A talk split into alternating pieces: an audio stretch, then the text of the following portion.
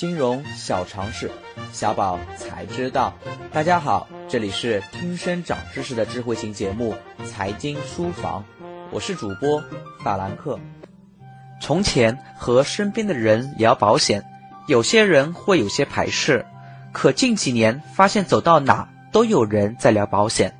从国务院出台文件，把发展保险服务业写入国家顶层设计，到各地政府紧跟落实的推荐；从 CCTV 公益广告宣传保险的意义，到各地报纸对保险购买的知识普及。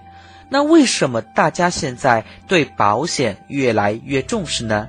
下面我们通过两则小故事来看保险的功能与意义。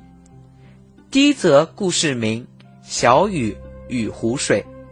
在洞庭湖旁边的一个小水池里，住着一条小鱼。它总是担心遇上大旱，自己的小水池会很快干涸。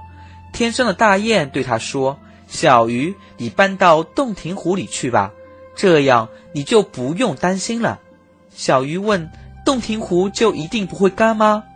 大雁回答：“洞庭湖连着长江。”长江又连着大海，大海的水干不了，湖里的水怎么会干呢？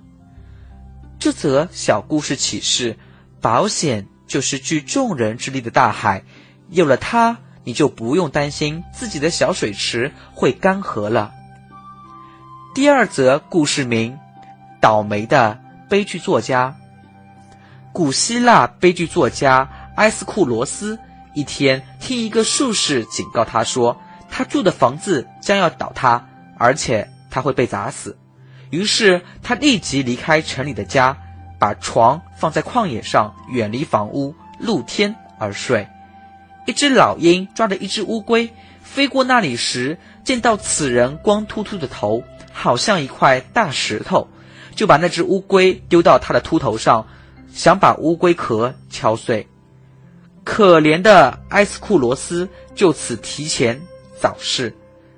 这则故事给我们的启示是：意外的发生总是我们不能预见，逃避不是解决厄运的方式，但保险却可以帮助我们转嫁风险，为意外的到来提前做好准备，做到凡事未雨绸缪，有备才能无患。那上面的两则小故事啊，我们都已经做了分别的启示。那我们再做一个最终的总结。从经济角度来看，保险是分摊意外事故损失的一种财务安排，通过保险将少数不幸被保险人的损失由包括受损者在内的所有被保险人分摊。从社会角度来看，保险是社会经济保障制度的重要组成部分。是社会生产和生活的精巧稳定器。从风险管理角度来看，保险是风险管理的一种方法，起到分散风险、消化损失的作用。这就是保险，你明白了吗？